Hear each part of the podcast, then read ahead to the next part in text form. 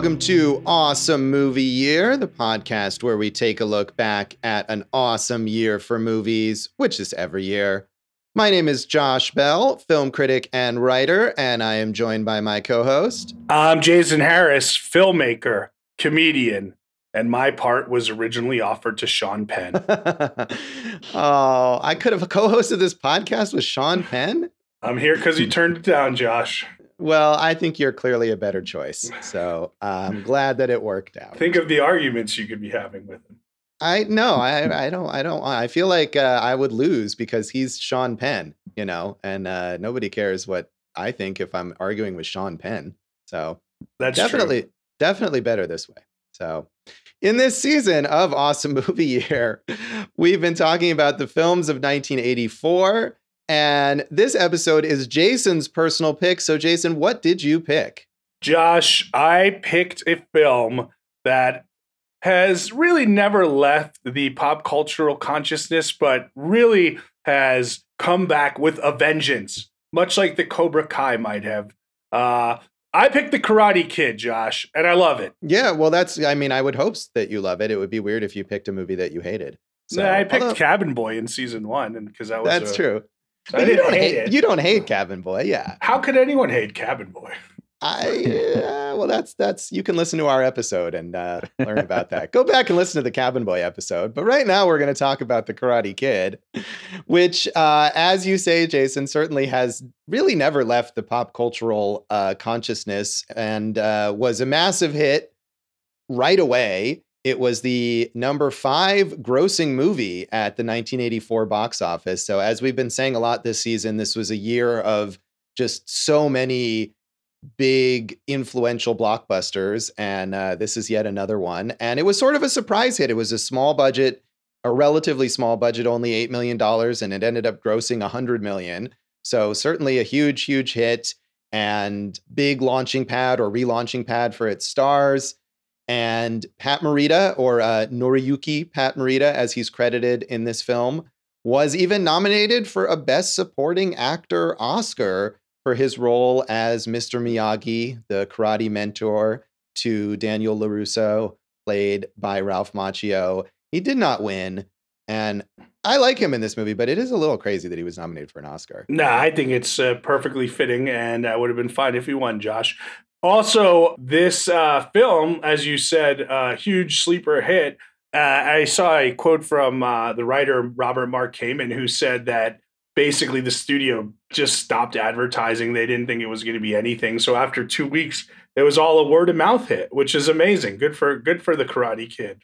Yeah, and I mean, whether you like this movie or not, I think you can see how this would be something that would really uh, energize audiences and especially teenage audiences in 1984. It's certainly a feel good kind of movie, the kind of movie that you come out of and you're all pumped up, and and that's certainly the way that it's designed. Uh, I mean, it was it was created, it was directed by John G. Avildsen. Wait, wait, wait, wait, Josh. Before you get in there, I just yeah. want to say, oh please, I, I'm very excited. We have a special guest today talking about feel good, pump you up uh, music here. I want to, I don't even want to tease it. I just want to let the audience know a little later on, we will be interviewing Joe Esposito. He's the best around at singing You're the Best Around, the most famous song to come out of The Karate Kid.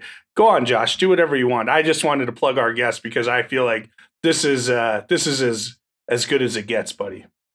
Well, I'm very excited that we have that guest. I, I don't want to say because you never know. We can we can always even uh, let's let's continue to be ambitious, and uh, we're still working on those interviews with Steven Spielberg and George Lucas, right, Dave? Um, yeah. Dave, did you contact Martin Brest yet? he, he hasn't returned my call.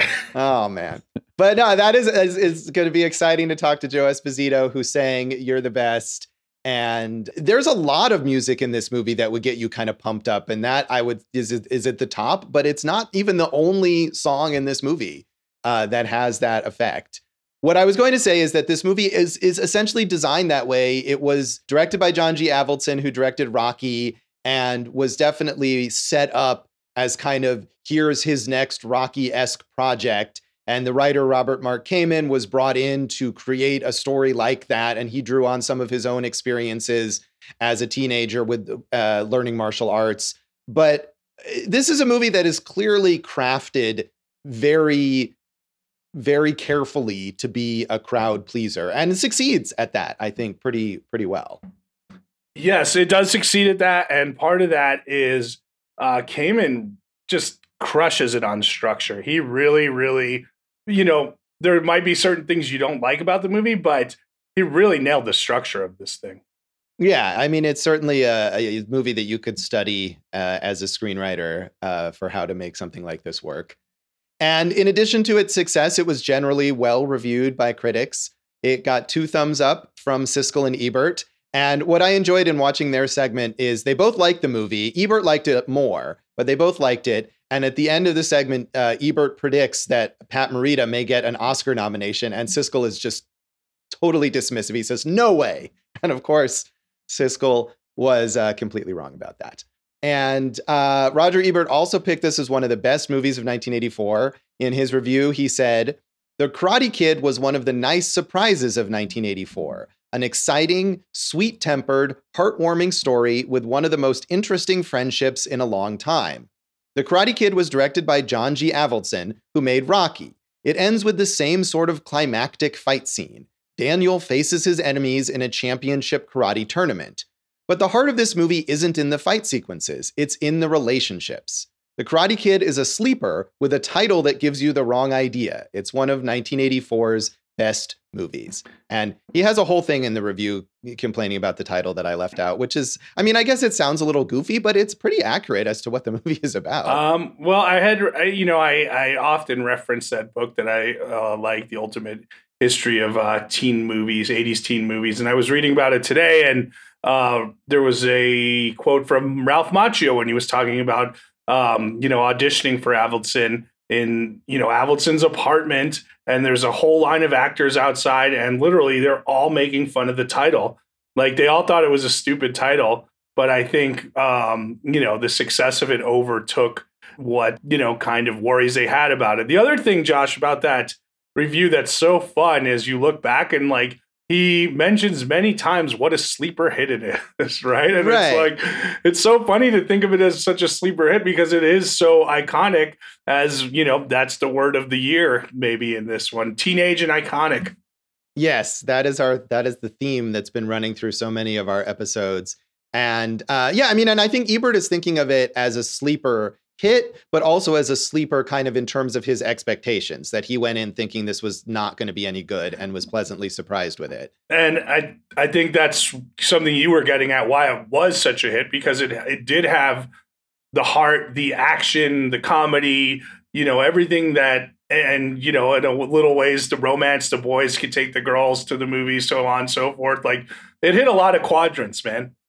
That that it did. And and speaking of the title, the funny thing to me is that obviously the title was very important to them because uh, Karate Kid is a lesser known DC Comics superhero, and they actually had to license that name from DC Comics in order to use it and presumably pay them some money. So it was instead of just changing the title, they were obviously very uh, attached to it. So uh, for whatever that's worth. Yeah, there you go. Fun fact, guys. There you go. Full of fun facts here on Awesome Movie Year. And Josh, you know who loves the fun facts? Our loyal listeners in Algeria. Thanks for making us number one in the film history section of podcasts. We love you, Algerian listeners. Yeah, thank you. I, I feel like it could be like one listener there. Josh, let's might... just move on, can we? All right. Thank you, Algeria. uh, Janet Maslin in the New York Times was positive, but a little more mixed. Uh, she said, A large part of the Karate Kid, the best part really, seems to be taking place inside a fortune cookie. It is here, in the serene realm of Oriental wisdom, Hollywood style, that a teenager named Daniel is taught lesson after lesson about life. His instructor is an elderly man named Mr. Miyagi, who is first seen trying to catch flies with a pair of chopsticks. Throughout the film, Mr. Miyagi sustains a scene stealing, if hokey, eccentricity. When karate is not being treated as the latest excuse for an impossible dream success story, and when the film is able to find more in Daniel's martial arts career than pure Rocky esque competitiveness, The Karate Kid exhibits warmth and friendly, predictable humor, its greatest assets. And she she she liked the relationship there between Daniel and Mr. Miyagi and not so much anything else in the movie. Um, but I agree with her that that's probably the strongest part. Yeah, and I think it's fair to say you're not just rooting for Daniel because he's the protagonist, but because he's very likable and that relationship is so, you know, you attach yourself to it. So you want them to win not just because you're supposed to want them to win, but because they make you want them to win. Yeah, I mean, I like their relationship. I'm not sure Daniel is that likable, honestly, and uh, that's a whole Oh, thing. you and your Uh, I was going to Bang say the same thing. No, no. I mean, I think the truth that's it's like a whole thing, and we'll talk about Cobra Kai later, I'm sure. But um, the idea that Johnny Lawrence, the uh, bully slash rival, is the real hero, and I don't. I, I think neither Daniel nor Johnny is particularly. I don't really like either of them that much, but uh, I do think that the relationship between Daniel and Mr. Miyagi helps to make Daniel likable if if he's at times acting kind of like a dick. Um, Well, what's the But- matter, Josh? You don't like a kid from Jersey?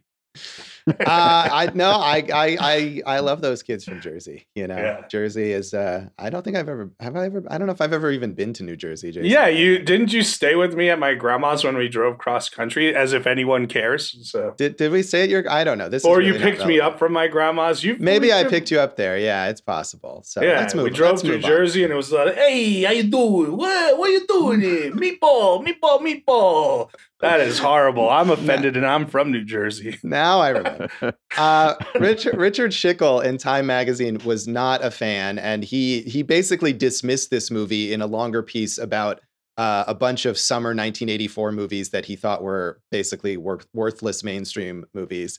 He said, This film's art consists entirely of hiding the cynicism of its calculations under an agreeably modest and disarming manner.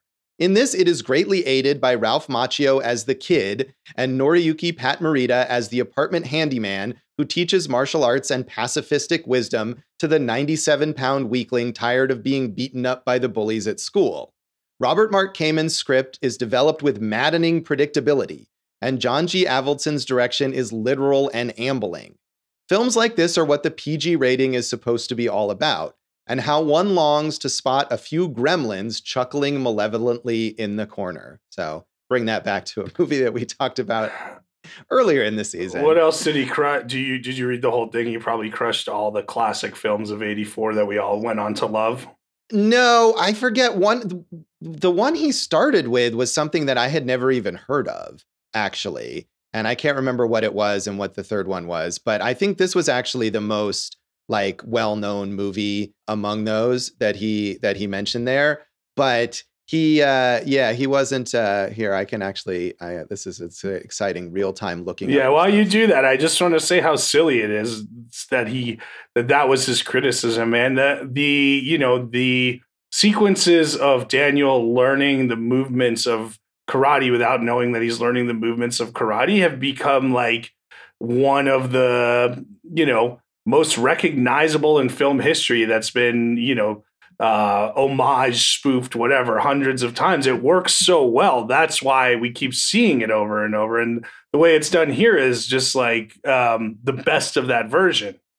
Yeah, I mean, I feel like one of the reasons it seems predictable now is because of that, and I don't know how how predictable and familiar it was at the time, but he obviously thought that it was. And I take it back; I had actually heard of both of these. Uh, the first movie he talks about is Rhinestone, the notorious Dolly Parton, Sylvester Stallone Oh, yeah. country music movie. Um, and then the second movie he talks about is Top Secret from uh, the Zucker Abrams Zucker team, who we've talked about in our uh, episode on Kentucky Fried Movie. So did not care for any of those, but And, uh, um, a weird trio to pair together you know well, I assume it was just because they were all coming out like in the same week, and that's how it works when you are, you know, working on a weekly schedule and a deadline and whatnot. But Josh, I want to get back to something that you said there because I think you're right. And I was thinking about this too while I was watching it this time. Like, had we ever seen something like that, like where they're the equivalent to the wax on, wax off? Like, you know, you mentioned Rocky, you know, he's basically training. Uh, the only thing that we see is like him trying to chase the chicken, right? That's like one of the iconic things, like to, In in Rocky, yeah, yeah, I mean, he also doesn't he uh, punch like cuts of meat in Rocky? Yeah, but that's- another but that's unconventional still- thing. that's kind of unconventional, but that's still like, hey, I'm going through the traditional movements as you recognize them, right? You Right. recognize him punching a big a big slab of body there, right? The reason Yeah. he did that was because that's what they had access to because he was, you know, poor guy or you know, uh, you know, guy from Philadelphia, local guy, right? But I'm Sure. saying like the chicken I get as like, hey, how is this boxing training? Why am I chasing a chicken around, right? In the same way as paint the fence, how is this karate training? Sure. You know what I mean? So I think that sequence is so important. And um, as we saw, which again, I'm sure we'll talk about in Legacy in the 2010 remake with uh, Jackie Chan and Jaden Smith, uh, much better than that version of Jacket On, Jacket Off, which apparently no one ever thought might have another meaning. I forgot about. I've seen that movie and I forgot about that. That's unfortunate. You were Uh, smart to forget about that. Film. Yeah, yeah. So, Jason, I assume, given that this is uh, so beloved for you, that you saw this movie sometime as a kid. I saw this movie so many times. Um, I've seen it as a kid. I used to watch it with um, in the summer. I would spend like a lot of time with my grandparents and their friends, and uh, one of their friends who was like a neighbor. We used to watch it together like a lot. Like, and I think that's what's cool is like it kind of goes through generations. Like anyone can watch it and enjoy it. And I just kind of you know, found it again a few years ago, hadn't watched it like for a while, and now it's one of those movies I could watch every year and it's fine. So Yeah. All right. Yeah. I don't know if I. I probably saw it as a kid, but it's one of those things, and that's this, this come up a lot in this season where I don't remember the first time I saw it, and I probably saw it in pieces on TV over the course of of a number of years. But I'm sure I had seen it. And I remember specifically watching it before that remake came out, uh, in in sort of anticipation of that when I was going to review the remake. Um, and that was the last time I saw it, which was I think about ten years ago. Um, before watching it again uh, this week, and so I didn't have like the nostalgic attachment necessarily that you had. I don't know that I'd ever seen any of the sequels, the initial sequels. Um, or uh, there was I, I Dave will probably remember this. Dave, was there a Karate Kid video game on the like Nintendo and the original Nintendo? I'm sure there was at some point. Uh, I, I don't really remember it though. Surprisingly, you'd think that would have been a bigger game, but I don't remember it. Yeah, I, I, feel like I might have played that. yeah, I did see the sequels. Karate Kid 2, not bad. And then it just gets progressively worse, you know. Um, Yeah. But yeah, and then the the Jackie Chan, Jaden Smith one was such a misguided effort, even though it was made money, you know. But um, obviously, the redemption has come in just the home run of uh, Cobra Kai, where they just hit it out of the park.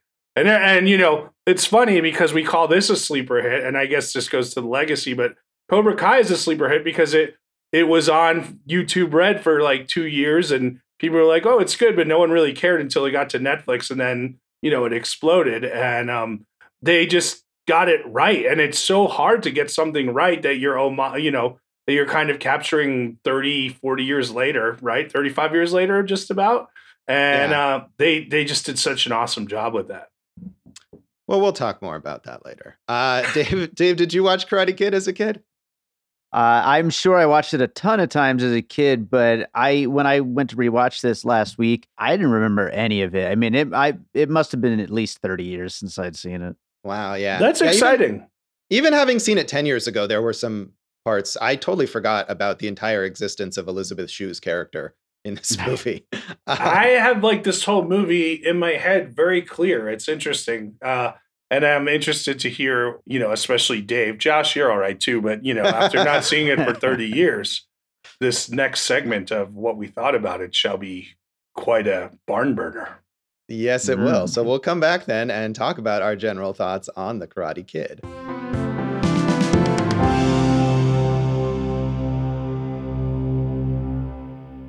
Welcome back to Awesome Movie Year. In this episode of our season on the films of 1984, we're talking about Jason's pick, which is The Karate Kid, and and we'll also mention again because I know Jason is very excited. We have Joe Esposito coming up in a little bit to talk about his song "You're the Best," which is certainly one of the best aspects of this movie. And we were talking about just before the break about forgetting Dave and I not having seen this movie in a while and forgetting aspects. And that was one thing. Like I knew that song was coming, but I didn't remember where. And so I spent the whole movie thinking, when is You're the Best coming? When is You're the Best coming? And it doesn't come until almost the end of the movie. I was That's true. But it comes at the absolute right time. The best time, in fact. Hey yo. Absolutely. Yeah, Josh, you were talking about you're the best there. And uh, as you mentioned, so many songs from this uh, really give you that that energy. Cruel Summer, Bananarama, that was the big hit there. You know, uh, Young Hearts by Commuter. That I don't know how that one didn't become a hit, but it all leads to that All Valley tournament. And uh, Joe Esposito's "You're the Best Around" is uh, is really the climactic song of the whole thing. That it is, but maybe we should uh, step back before we talk about the climax and uh, kind of delve into the earlier parts of the film or uh, this is a slow movie. Uh, and one of the things in watching the siskel and ebert segment that siskel was less into was the, the pacing and how long this movie is. And i think you're not wrong that the, the screenplay is structured pretty well but it did feel a bit pokey to me at times and and definitely when i was sitting down to watch it and I was like, oh, this movie's got to be like 90 minutes long. And I looked at it and I realized that it was 127 minutes. That was seemed wrong to me. And I, I, don't think it needs to be that long, but it's not egregious necessarily. Yeah, I think that's fair. And I, you know, there I don't have many criticisms of this film, but I'll give you that one. Um, at the same time, I love the structure of it because you know the pacing is always moving to something else, right? It's not just there for no reason. So when we get that confrontation, that first confrontation with Daniel and Johnny 10 minutes in, it would have been easy to just kind of ramp that up. And I think it would have, you know, for lack of a better term, you know, blown its load too early in the film, you know. But the fact that they kind of keep uh, teasing and taunting each other and then they have to, you know, have a, a, truce until the All Valley tournament lets us develop all of those other things. Like everything is put in a place for a reason, which is what I think is so smart about it. Yeah, I mean, I think uh, despite how he's uh, been kind of brought back in in in recent stuff, I, I, I wouldn't say that Johnny is really developed as a character in any way. So I think you get all you need to get about the conflict between Daniel and Johnny in the very first scene where they meet, and I think the development that that works or that is is rewarding is the relationship between Daniel and Mr. Miyagi. And that is a lot of what happens in the middle of the movie. I mentioned that I had completely forgotten about Elizabeth Shue's character, who she plays Allie, the former girlfriend of Johnny, who is now into Daniel. And I thought literally everything about the storyline between Daniel and Allie was worthless. And I really, I really forgot how much there was in this movie about that. No. And any anytime they're dealing with her and and and and also his behavior in the movie if you want to talk about when when daniel is unlikable it's every time he interacts with her and well, so i could have done without all of that he's a teenage boy josh hormonally crazed yes. so but some of the most memorable things in the movie uh, revolve around Allie, whether it's you know Daniel in the shower um, costume, you know, kind of pouring the hose on Johnny, or Daniel kind of going to the the dance to pick up Allie when uh you know and Johnny kind of kisses her which by the way what a great look from William Zabka when he sees that um Ralph Macchio sees them dancing together. He's got such a sly great look on his face you know and then you know he gets all the food on him. Plus that you know we talk about the montage sequence you know of the training and everything but I have to say I think the montage of them uh, on the date at the golfing, what is it called? Golf N' Stuff or whatever? Golf N' Stuff, man. Come yeah. on. I grew up in Southern California and golfing stuff is sacred. There you go. Well, that I think is almost as iconic as the training montage. That's like literally the great 80s uh, teenage date montage right there. I mean, I love Golf N' Stuff, but but 100% no on that. I mean, as iconic as the training, like the training is is is so iconic. I mean, that is like indelible in pop culture. And that date sequences, I mean, I guess it's fine as far as those things go, but it's not any better uh, than anything else in so many other 80s teen movies, which as we've established are there's dozens. So no, I mean, I didn't hate it, but I definitely felt like every time it's like, oh no, he's gonna have another fight with Allie. Like I was not into that at all. And I was ready to just move on from that. So, I mean, I understand that's important to establish sort of his rivalry with Johnny as they're fighting over this girl. But I just thought there was way too much about their relationship. And and and that's when Daniel is he's always a jerk to her. And then he just expects to be forgiven, which she does. And I just didn't care about their relationship, nor did I like want them to have a relationship. So well, I want to I want to get Dave's take on that, but also Josh, I think you're omitting something very important, which is that you know Allie is like you, Josh, a rich Southern California girl, oh, and sure. Daniel, like me, is just a kid from Jersey, working class, blue collar. So he feels out of place. You know, he's from Reseda, she's from the hills, like. He's got a chip on, or a chip, or you know, some type of insecurity about taking her out because he doesn't have the cool car. They're driving around in the mom's station wagon. So yes, I, you know, you can give Daniel a lot of crap, but also there's like a lot of character development and background in those scenes. So, uh, Dave, did you have a problem with that love story? Uh, I I got to side with Josh on this one. Yeah, I I just found Daniel to be such kind of a dick um in, in a lot of these scenes, but that's not to say I didn't enjoy the movie though uh, there's still you know plenty of fun to be had, especially you know all of the interactions with Mr. Miyagi and all that, all the training, all that stuff is is a lot of fun and just classic '80s. But yeah, the, the love story didn't really do much for me, and and the character is just like. Eh. Did you think he was a dick, or was it just a lot of miscommunication, as can happen in teenage romances? I think he's a dick.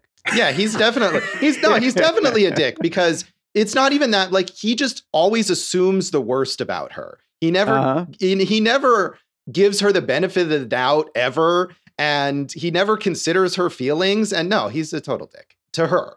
Uh, and that's not to say, again, going back to this idea in pop culture of Johnny being the one who's right. Johnny is also a dick and worse. You know, mm-hmm. he's abusive, he's a terrible guy and deserves to have his ass kicked. But I mean, I sort of felt like I was I was invested in Daniel succeeding because of Mr. Miyagi, not because of Daniel you know? And mr miyagi is this guy who sort of has this hidden talent and he's just working as a handyman and he's never really appreciated and daniel is able to kind of give him a purpose in life.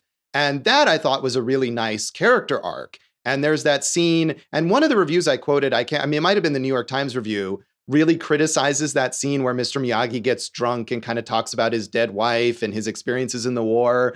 And I thought that scene was so good because it gives you so much depth to that yeah. character in a short amount of time. So I like, and I do enjoy this movie. I, I, think it's silly, and I think I looked back and when I saw it in in 2010 on Letterboxd, I only gave it two stars, and I like it more than that.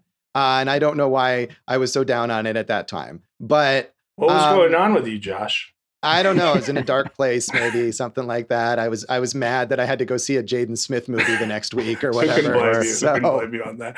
Hey, Josh. Uh, I agree with you on that scene, and I know that was one like the studio wanted to pull, and the filmmakers fought to keep in, and it is so important because he is Japanese, he's Okinawan, and yet you know we learned that he fought for the um, you know, 442nd Infantry, which, uh, you know, the American unit in the war, while his wife was in an internment camp dying. And it kind of shows um, some honor, you know, a, a, real honor and nobility and regalness about him. And also just, you know, a side of ugly America that we're just starting to deal with, I think, right?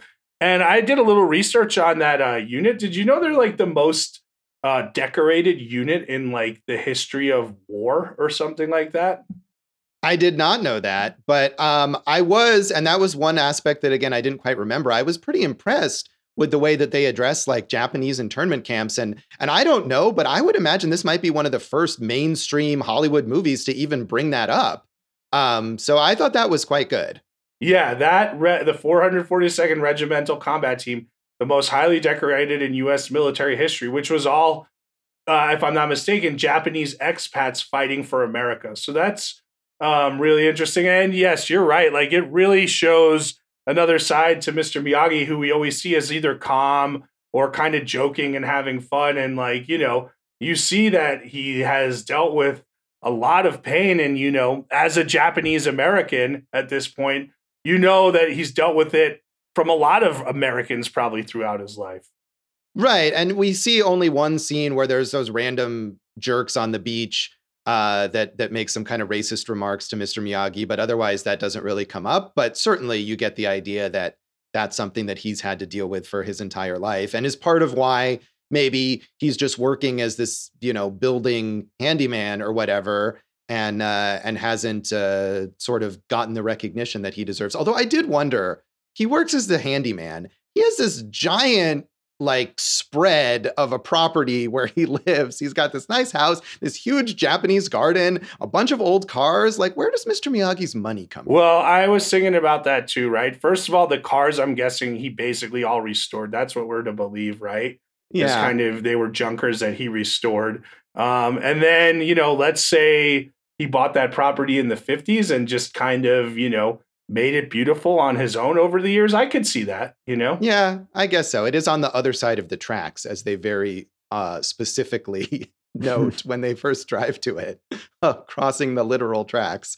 So yeah, I mean that's uh, that's a nitpick and it's fine and it's one of those things where if you're entertained, then you're not really thinking about it too much. But it just having seen it a few times now. It just kind of stuck but, out to me. But Josh, that's a that's a nice sequence that you're kind of getting at too. We've talked about you know the training montages, but the the birthday sequence where he gives him the gi and then the car, like that really kind of solidifies you know just how deep their friendship has become.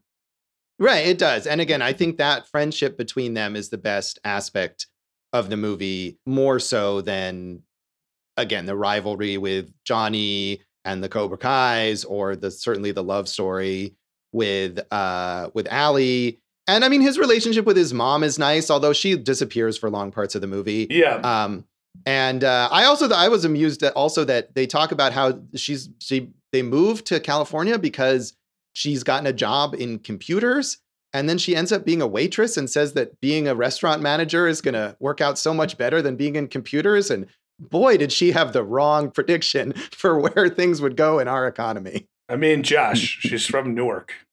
So let's talk, let's talk about the economy of Newark and maybe they could have invested a few in a few more computers. I would agree with that. Yeah, so. yeah. So, but uh, she's likable. I mean, they, she's, she she's, is, and they have a nice rapport and a good, you know, kind of fun back and forth. And I think you see that right away in the road trip uh, together. And she's always got this positive attitude. She comes back in Cobra Kai for a few episodes and She's she's fun. Uh, originally, Valerie Harper was considered for that role. Josh. No, that would have been kind of nice, actually. I mean, not that not that Randee Heller is bad. She's she's good, and uh, she's got some awesome '80s hair. Yeah, there's a lot of so, great '80s hair in this movie, really. So, Josh, uh, since we're doing my favorite alternative casting here, uh, oh, yeah. let's see, Demi Moore as uh, Ali. Yeah. Crispin Glover as Johnny. That would have been a weird turn, huh? That would have been mm. amazing. And you know what would have been even more amazing is Cobra Kai, the series starring Crispin Glover now. Yeah, that would have been strange. I don't even know how to process uh, Crispin Glover as Johnny at this point in my head. And then the the the typical bunch of actors, as we said, Sean Penn, Robert Downey Jr., supposedly Charlie Sheen, Emilio Estevez, Nick. Hey, we could add Nicolas Cage against Crispin Glover, Anthony I mean, Edwards.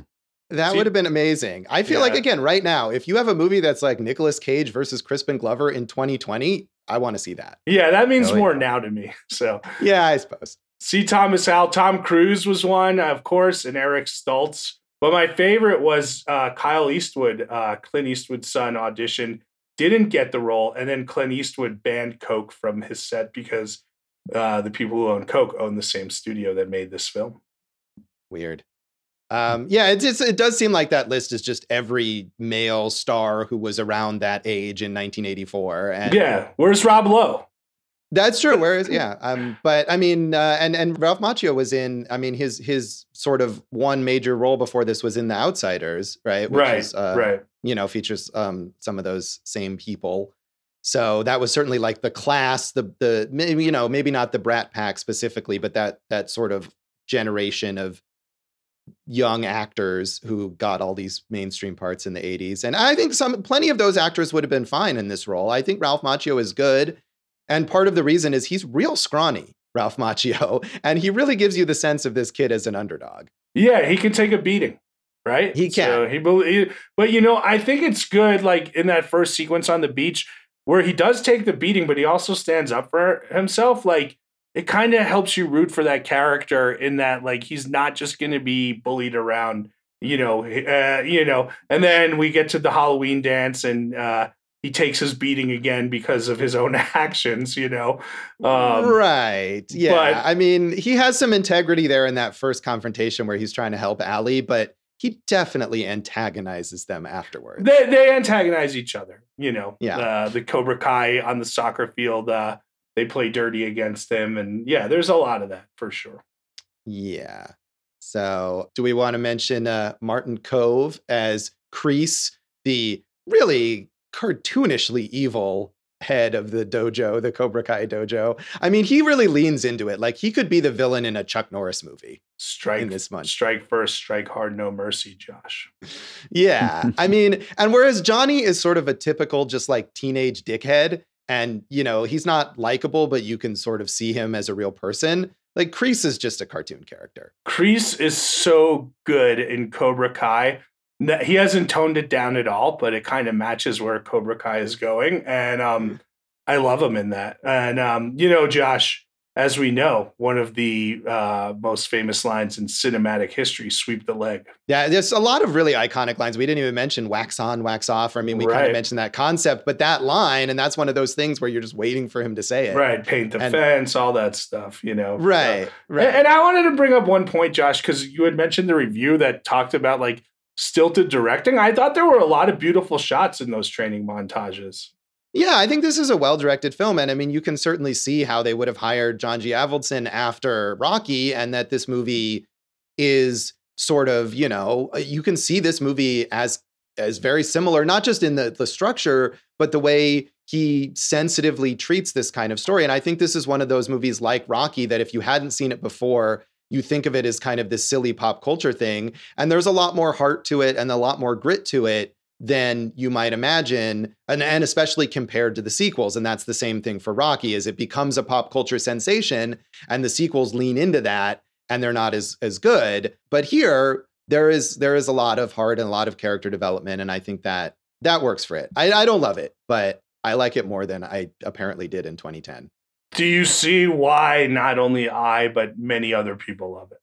No, I can absolutely see why people love it, and and like I said, especially for something that I'm sure at the time that it came out was such a movie for kids to get pumped up about, and even if you see it, um, you know, years later, however many years later, when you're a kid at the time, I can absolutely see that um, as a movie that is has a nostalgic appeal, but also you know, just has that kind of crowd pleasing aspect. And I think this is one of those movies that maybe because I wasn't particularly attached to it as a kid, I don't have that nostalgic association. And so I, I'm less sort of inclined to love it. But but it's a good, it's a well-made film. It is a well-made film. Well, I'll take that from you. And also, I just want to say, as we said before, it's not just kids, man. This thing crosses, uh, it transcends uh, geographic and uh, demographic boundaries, Josh. That it does. Well, of course, Roger Ebert was not a kid in 1984, and uh, certainly was well taken with this. Well, film. I did judo as a kid. Did you guys do any martial arts? I definitely oh, yeah. did not. Did you? oh yeah, I was terrible, but I did it. that is not a surprise. Do you have can if your mom's listening, can you put up a picture of Dave in his what'd you do, karate? Yep, absolutely. she still has sit, sitting in the living room the board that I chopped. Oh, that sounds right. Yeah. Can we get a picture of you in the gi? I, am sure we can make that happen. yeah. Let's hope so. We can put that on the Patreon for uh, a hundred dollars to see Dave in his karate outfit. I mean, you know, we can keep talking, but I think this is probably as well known a film as we've covered throughout the course of uh, you know, awesome movie year. So do we want to we want to rate this one, Josh, out of uh five uh, uh, Halloween skeleton costumes. That's a not very essential aspect of the movie, but do you want to rate it out of five All Valley championships or whatever? Crane kicks, you know. It All doesn't matter. We can go with the. You know what? It's your episode, Jason. Let's go with your suggestion. Let's rate it out of five skeleton Halloween costumes. No, no, I'm, I'm on the All Valley Championships already. All right, okay. okay. Well, uh, whatever it is, I'm going to give it a three out of five. It's fun. I don't love it. All right, uh, Dave. I'm giving it a three out of five as well. All right, gets four and a half from me, and you two are showing your ass. Wow, that is like a lot. That I love it. high. It's, it's almost perfect. I, I still, I mean, you guys have brought some things to my attention. Maybe I drop it to a four, but uh, it's almost a perfect film. And All uh, we should discuss that with our guest, Joe Esposito. Yeah, so we're excited to talk to Joe Esposito, which we will do in a moment.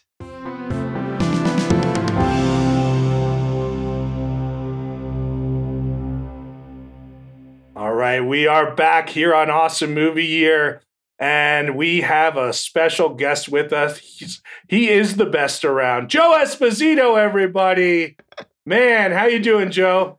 I'm good. How you doing? Doing well, Joe. When you Yeah. recorded this song, did you think that 40 years later you could still be living off of it? Have no, absolutely not. I remember. I can tell you this. A lot of people used to use uh, me for this. I call this my meatloaf voice, that growl and all that stuff. And I remember doing this, and I was sweating, and I was like, "Oh, you know, this is crazy." You know, Karate Kid. The, the hit off the movie was uh, the Bananarama tune, "Cool Cruel Summer." Nothing with "You're the Best." Uh, maybe 20, 25 years later, my son grows up, becomes a uh, a, a, a Major League Baseball uh, pitcher. But when he was at Arizona State, he calls me one day and he says, "Hey, Dad, you're not going to believe this, but the, you know pitchers are coming out, and when they're warming up, they're using the song from the Karate Kid." I'm like, "You kidding me?" And then when he he, he got uh, uh, drafted to the Colorado Rockies as a rookie, they because they knew he was my son, they made him sing the song.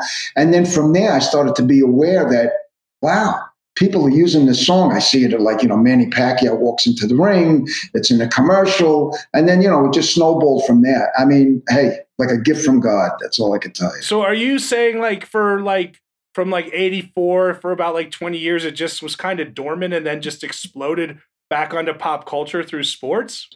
I believe so. I, I mean, I could be wrong about that, but yeah, I believe so. It became like a sports anthem, you know? Yeah, that's amazing. I know like you said there are baseball teams and uh, the Devils, you know, we're both from back east. Whenever Martin Brodeur would make a save, they would play uh, You're the Best Around. There's a lot of wrestlers who came out to it and Manny Yeah. Pacquiao. So Yeah. That's pretty cool. Tell us about uh, when you originally recorded it because it wasn't slated for the Karate Kid originally. Uh, originally, uh, here's what happened. I I used to do some work for Syl- Sylvester Stallone, and uh, it was I think it was for Rocky Three. I, I- I think Rocky Three came after the movie Staying Alive. Uh, Sylvester Stallone asked his brother to get in touch with me. He loved my group, the Brooklyn Dreams, and so we wrote a, a bunch of songs for the movie Staying Alive.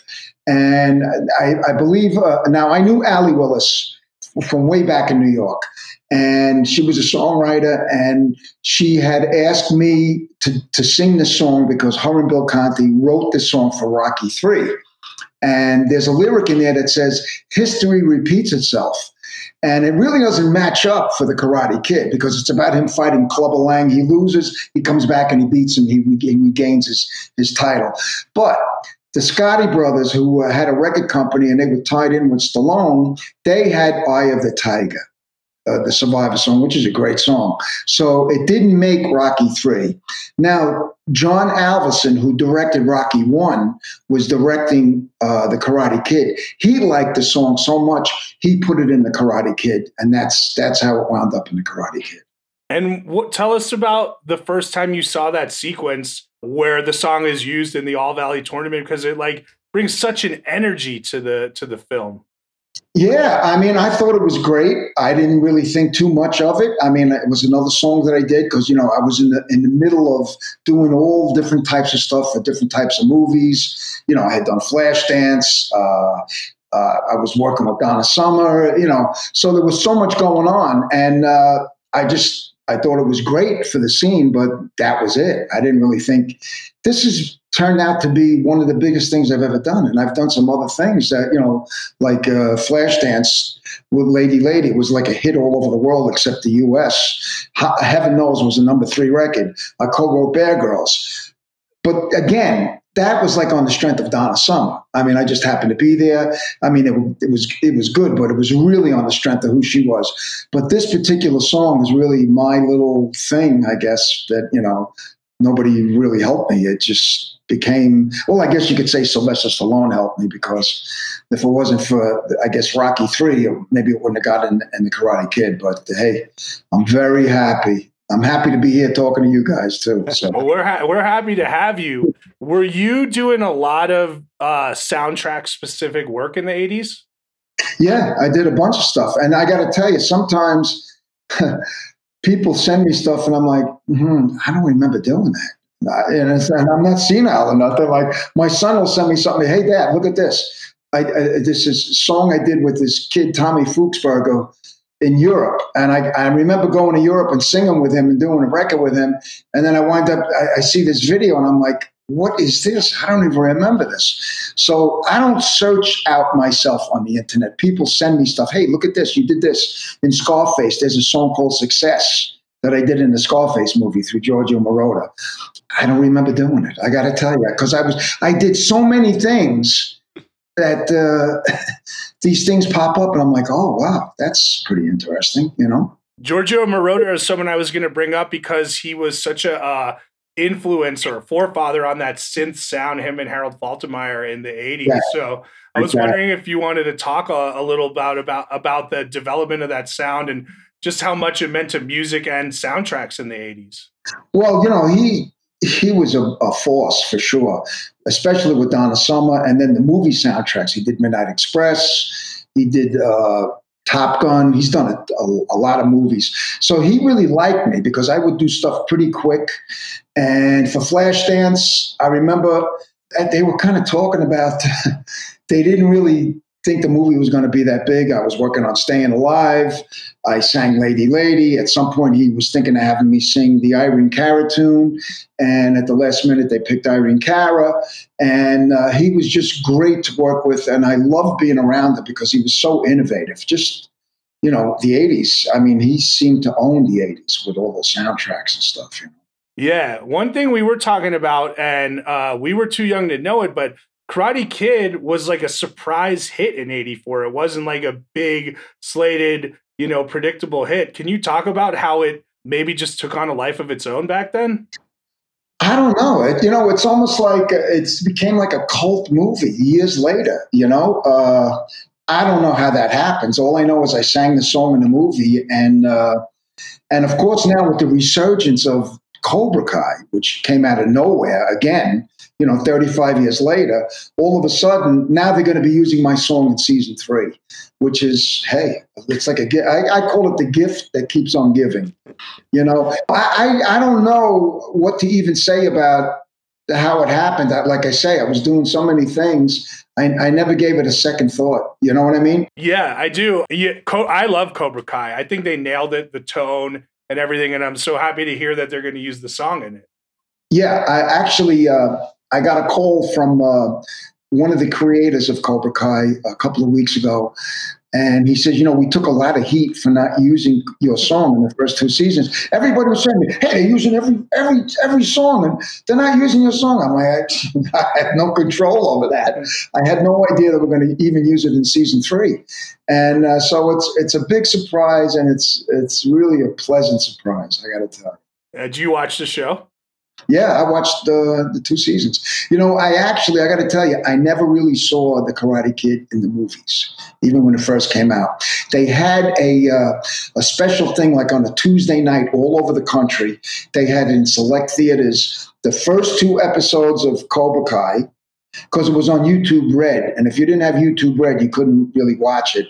And and then they showed the movie. So my wife and I went, and we went out to dinner. We went to the movies. We watched the first two episodes of Cobra Kai, and then I watched the movie in the movies. And when I heard the song, I was like, "Wow, this really sounds good." Especially you know so far removed from when I first did it you know and uh, yeah it was just really really cool that's amazing. So you had seen it on video or whatever and your first time seeing your work in the karate kid was like five years ago or something like on the big screen. On the big screen. I mean i saw it on tv sure. you know but it's not the same effect when you go to the movies and watch it. You know, I mean, it, it sounded so big and powerful. You know, I was like, wow, that's pretty good. My wife said, take it easy, you know. and she always keeps me grounded. She says, all right, you know, that's great. Go take the garbage out, you know. Right, like, right. Okay, honey, you know. But when, but when you do it, you're the best around. Nobody takes the garbage out like you. That's, I wish she could hear that, but she's not here right now. Yeah, that, there you go. Uh, Joe, I wanted to ask the song has become such a, a huge thing in pop culture.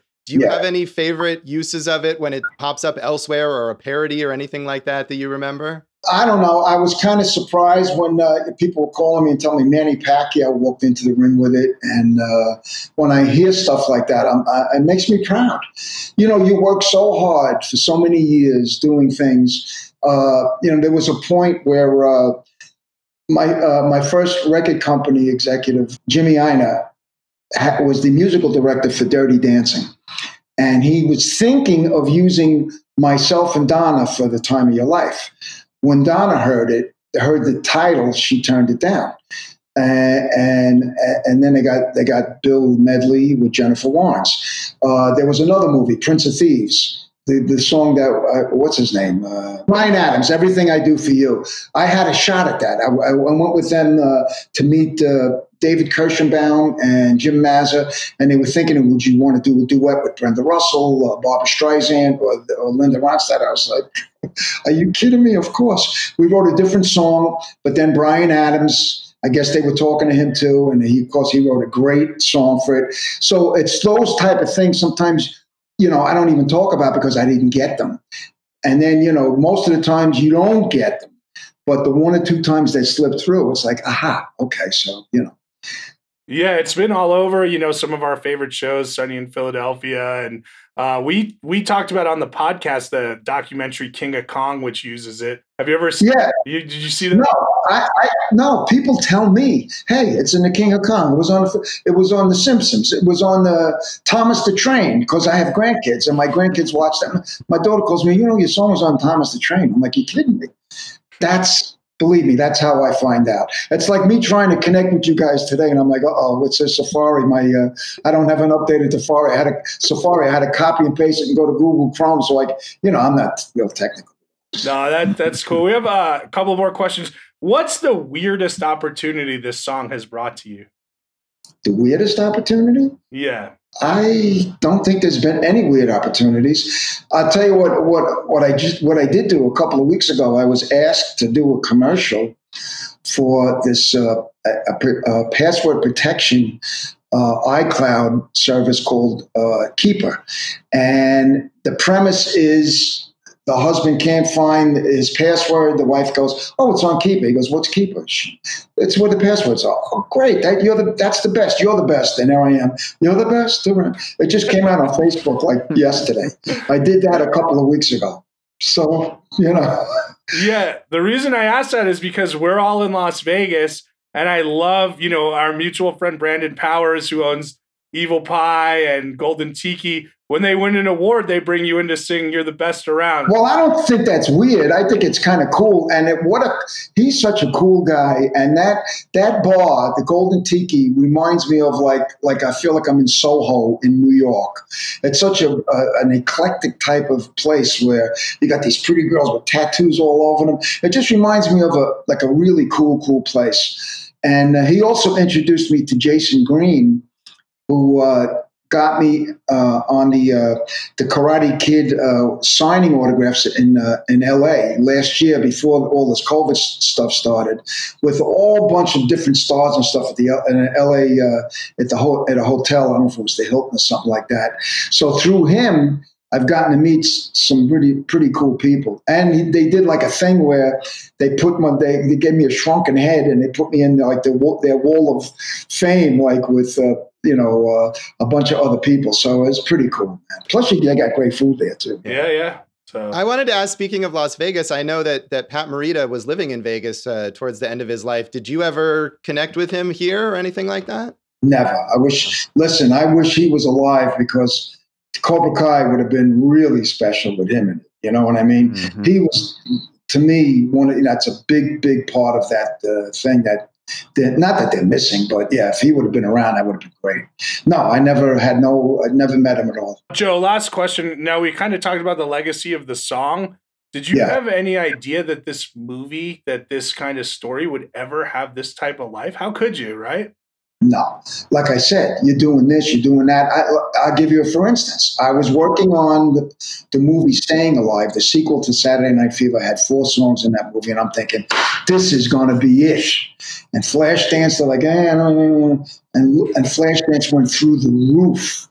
And Staying Alive did good too, but nothing like Flashdance. And I'm like, ah. So, you know, when I'm recording or whatever I'm doing, you have you never have any idea what's going to be a hit.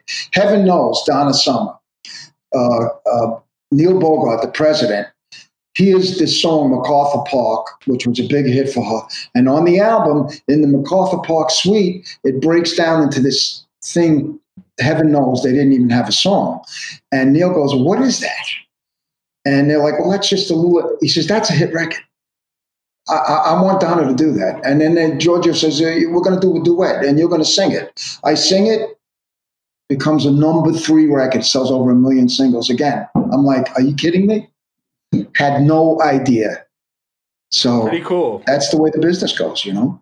Yeah. Joe, thank you so much for joining us. This has been so fun. We're so happy to have you. Oh, that, hey, it's been a pleasure for me too. So Do you have anything you want to plug, Joe? Website, Yeah, Twitter, social? I'm doing an album with Vini Poncia, who is a legendary producer and songwriter. He's written for Elvis Presley. He's written for the Ronettes. He wrote "I Was Made for Loving You" by Kiss. He wrote "You Make Me Feel Like Dancing" for Leo Sayer. We're kind of doing like this bluesy R&B type of album.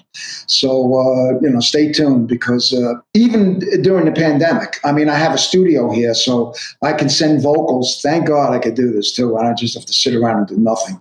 I send vocals to my, my the engineer in New York, and he flies them in, and you know we have these tracks, and uh, we're doing it. This is the way we're doing an album. I mean, in these crazy times, you know. well, yeah. And I'll keep you posted to you know let you know when it's ready. That'll be great. And hopefully soon enough, we'll get to hear it live, at least somewhere here in Vegas again, right? Yeah, absolutely. Well, Joe, this is awesome. You are the best around. Uh, we're so happy to have you on and some amazing stories. So we we wanted to thank you, and uh, we're excited for the new album when it comes out and Cobra Yeah. Kai season three. Cobra Kai season three. Here we go. Here we go, man. Strike first, strike hard, no mercy, Joe.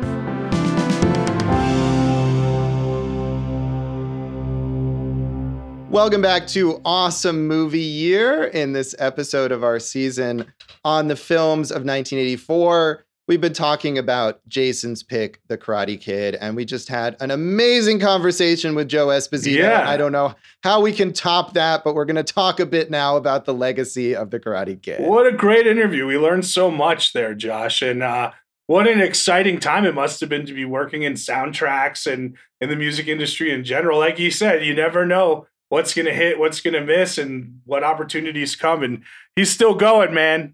So that's exciting.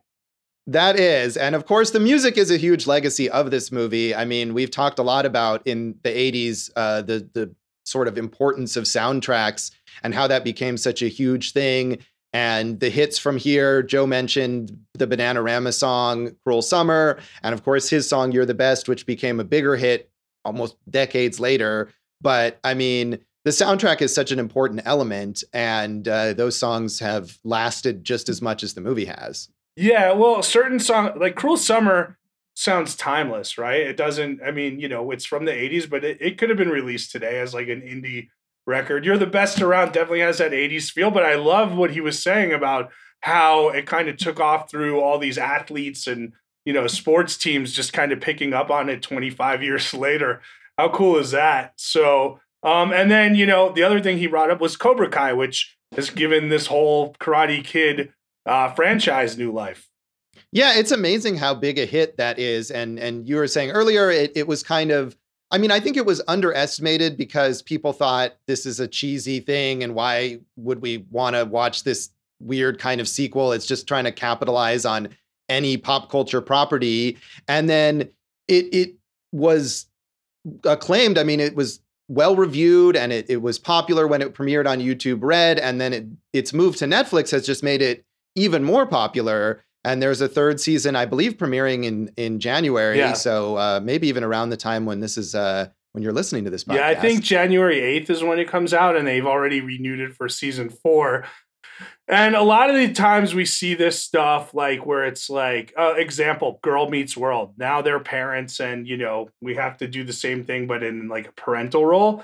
Like that's kind of what Cobra Kai is, but it gets it so right. The tone, the stuff between Johnny and Daniel, the um, the kind of uh, growth on uh, Johnny's part as like building this new Cobra Kai, and Daniel, some of the pitfalls he's, he falls into with recreating or resurrecting Miyagi Do. Like, there's so much good stuff.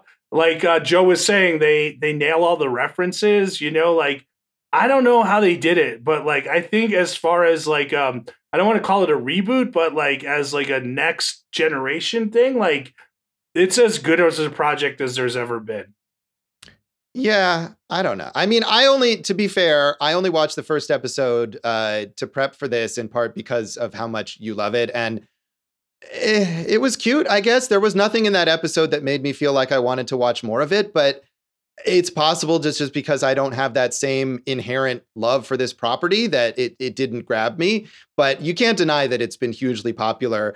And, and I think maybe not more popular than the initial Karate Kid sequels, but certainly more well respected, let's say, than Karate Kid Part 2 and Part 3, or uh, of course, the next Karate Kid in 1994 with uh, Hilary, Hilary Swank Swank. and Pat Morita. So uh, props to Cobra Kai, I guess. Yeah. Well, also, Josh, I just want to say, like, one of the beautiful things about it is Macchio and Zabka, they got chops, bro. You know, like sometimes we see these like teenage stars like kind of try to do stuff decades later, and you're like, how were you ever famous? You can't act.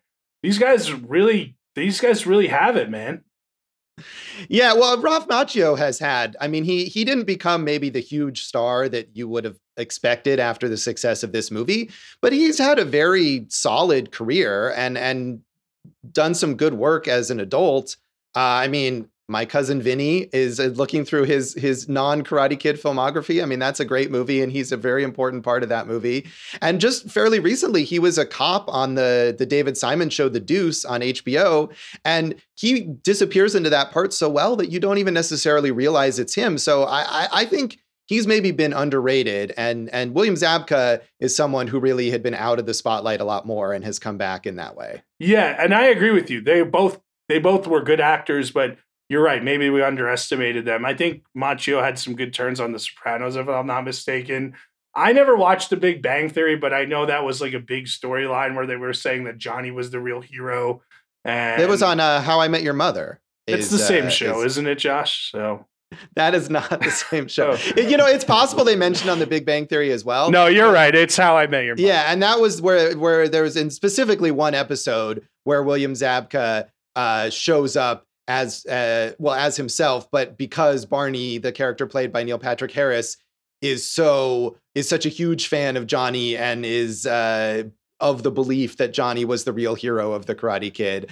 Um, but I think that is uh, is it's not something that that show invented. It was a response to something that a lot of people had talked about over time. Right. That is one of those fun things to talk about. And yeah, no, that that's definitely it. And I think that's part of the fun of the sparring on Cobra Kai, which you don't know about because you only watched the first one of like Johnny like saying, Well, you stole my girlfriend, or you used an illegal maneuver in the All Valley tournament. And you know, Daniel obviously has answers for all of that. And, you know, they do call back so many of these things and bring back old characters. And uh the season two finale is one of the wildest shows I've ever seen. Like it's just nuts how um it's basically uh I if not to spoil it, but an entire fight throughout a high school for like 15 minutes between the kind of Miyagi Miyagi Do students and the um and the Cobra Kai, and it's just nuts. I'm sure it is. Well, I don't Um, care. You, we get it. You're not going to watch it. I am, and uh, that's cool. Yeah, no, and, and and again, it is very, very popular and it has a huge following. You're certainly not the only one. Did you ever see the next Karate Kid or the the Jaden Smith remake? I saw the Jaden Smith remake with you. Um, oh, did you? Oh, I'm sorry. So far today, he's forgotten that he's uh, picked me up at my grandma's to drive cross country, and that we saw the horrible Karate Kid together. man, you are you are losing uh losing ground in the hetero life mate category today, Josh. I'm sorry, or or I just or I just have a bad memory apparently. no, it's all good. Uh, that that movie's horrible, and it and it didn't get the spirit right, and that's what Cobra Kai does. Like it tried to be so serious that one, and it had the right guy for comedy in that Jackie Chan can pull off that very serious, you know, martial arts while having a sense of humor, but they just missed. It was such a miss that movie. Yeah, I don't remember a lot of the detail about it, but I definitely remembered not liking it. And and Jaden Smith, I mean, he's continued. He's he's done a lot of weird stuff, but he has continued to act in various things, and maybe he's gotten better. But I think that was one of the first things he did, and it really felt oh. like, hey, here's a celebrity kid who gets to be in this movie, even though he maybe doesn't deserve it. Well, yeah, his dad produced it, and his dad produced uh, Cobra Kai. So I think he has some ownership in the property now, Will Smith. Um, one thing I wanted to say, Josh, is because we talked about like kind of uh, how this movie just kept growing and building. It was a top rental in 1985, VHS rental. So in 84 came out and then, you know, that word of mouth just kind of took over in 85. That's, you know, number one rental at video stores. Yeah, it was it was huge and and it's certainly something that I can imagine that, you know, kids having sleepovers would rent this and and watch it whether or not they'd initially seen it in theaters at first. It did also, I mean, we talked a bit about Ralph Macchio. It certainly it provided kind of a second act for Pat Morita's career. He was a stand up comedian and he was known for comedy roles, and he had to work hard to get this role. And it obviously got him an Oscar nomination and allowed him to do some more dramatic stuff. Um, he, like Ralph Macchio, he worked steadily, but I think he never really became as much of a superstar as you might have expected. Um, he had a, I think immediately after this, he had a, a, cop, a police procedural show that he starred in called O'Hara. And uh, he was in the Mulan movies uh, doing voice work, which is probably the biggest non Karate Kid thing he ended up doing. And I think in his later years, he would guest star in a lot of shows and, and sort of low budget movies, playing a character who was very much like Mr. Miyagi. And that would just be kind of a joke that, hey, here's this Miyagi like character. But he was working. You know, a lot of us remember him uh, from Happy Days. Uh, was it Arnold? He played Arnold. Yeah, right? yeah. And uh, either from the repeats growing up that were always on, or from the Weezer video for Buddy Holly when he's in there. Uh, and I wonder, Jason, I haven't seen this, but as a stand-up comic, have you seen any of his stand-up? Is he good? I have not seen any of his stand-up comedy, so um, I can't answer that, Josh. All right. Well, I'm glad I asked. it's a fair question. Have either of you guys seen the Karate Dog? Is he in that? I hope he's. Apparently, he is. Yeah, uh, that's uh, that's unfortunate. It's got to be just a cameo. The, the Karate Dog, like, is that just part of like a, a Air Bud uh, franchise, or is that a spin? Yeah, it's like that? a direct-to-video dog movie. Yeah, no, it's nothing yeah. major. Well, yeah, I mean, unfortunately, he did a lot of those kinds of parts. I think in his later years, where he would just get hired to riff on Mr. Miyagi and I mean, sure, I'm sure he got paid and that's cool, but it's a shame that he didn't really get to dig into some more substantial parts there later yeah. on. And John G. Avildsen and Robert Mark Kamen, the director and screenwriter, they both went on to work on the next two sequels, which were uh, not as much, you know, well regarded. And Avildsen, sadly, following this, was nominated twice for the, the Razzie for Worst Director for Karate Kid Part Three and for Rocky Five. So his returns to his glory days uh, did not work out that well. No, he did have one more. I mean, if you look at Rocky, Karate Kid, Lean on Me, those are three, you know, iconic films. So he had three, and that's pretty good. Yeah, I know that is pretty good. But I think again, it's something where his career didn't take off necessarily in the way that you would have hoped or imagined. I'm sure he got plenty of money for those Karate Kid sequels, but yeah, not as much the respect that you might have expected. Hey, Josh, one other thing that as it relates to um, awesome movie year on Avildsen, you know, he was originally slated to direct Saturday Night Fever, and uh, it wasn't working out, so he was replaced. Right. Yeah, we talked about that, I think, in our Saturday Night Fever episode. And uh, Robert Mark Kamen, it's kind of amazing his he is still a working screenwriter for these big yeah. blockbuster type movies. Uh, I mean, in the '80s, he he wrote Lethal Weapon three, and then he hooked up with Luc Besson, and he was uh, the co-writer on the Taken movies and the Transporter movies. Which Jason, I know you're a fan of those. I like the Taken. I like Taken. I don't love all the Transporter stuff, but he is uh, not only just working in this huge blockbuster arena, but he's like you know I listen to Scriptnotes every week and uh, he's a beloved screenwriter for other screenwriters like uh, co-host Craig Mazin over there. Yeah, he's done really well. And just last year, he wrote the uh, terrible uh, but successful Gerard Butler movie, Angel Has Fallen. So good for him Yeah. doing that stuff. And I think he may actually, I this was on Wikipedia, so it may not be right, but I think he may actually have joined the writing staff of Cobra Kai for the third season that's coming up. Well, that's uh, what a thrill it would be to be in that writer's room, huh? That, that there? is so true. Yeah. With with both the creator of the Karate Kid and the creators of Harold and Kumar teaming up together. Pretty amazing. I mean, that's a, that's a good deal. Joe Esposito, Yeah. listen up in season three for You're the Best Around. Yes. Anything else you want to add on the legacy of the Karate Kid, Jason? I think we hit it, Josh. You know, in another 15, 20 years, it'll still be here. It's going to be one of those uh, movies that lives on like Chaplin, buddy. Are you comparing this to Charlie Chaplin? Nope. I'm saying that Charlie Chaplin's films live on and the Karate Kid will live on. Okay, let's let's end on that note then. That's the Karate Kid. And that's this episode of Awesome Movie Year. Thanks again to Joe Esposito for joining us. And uh, check us out on social media. Yeah, give us a look on the old social media. I'm Jason Harris Comedy on Facebook and Instagram, Jay Harris Comedy on Twitter. Go for jason.com. Got beat in the All Valley tournament for websites very early on. Uh, we're on awesomemovieyear.com. That's got a feed. Uh, awesome Movie Year on Facebook and Instagram, and Awesome Movie Pod on Twitter. I am at joshbellhateseverything.com, which I think in recent episodes I said I was going to add some things to, and um, that didn't happen, but it's still there. Also, Josh Bell Hates Everything on Facebook and at Signal Bleed on Twitter. And you can listen to our producer, David Rosen's awesome podcast, Piecing It Together.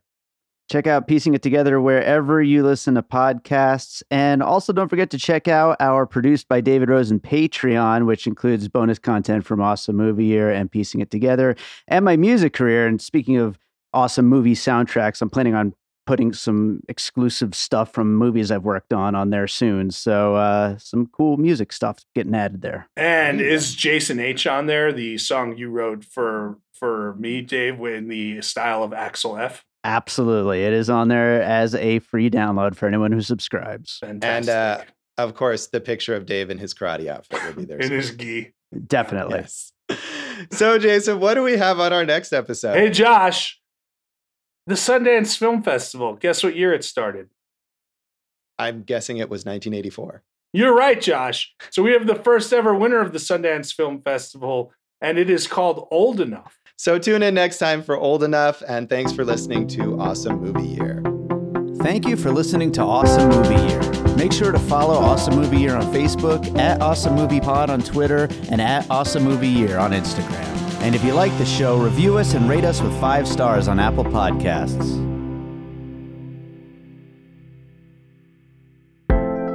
An All Points West production, produced by David Rosen in Las Vegas. Yeah, we're excited. Well, don't get too excited. Take it easy. I, I, I've lowered my expectations already.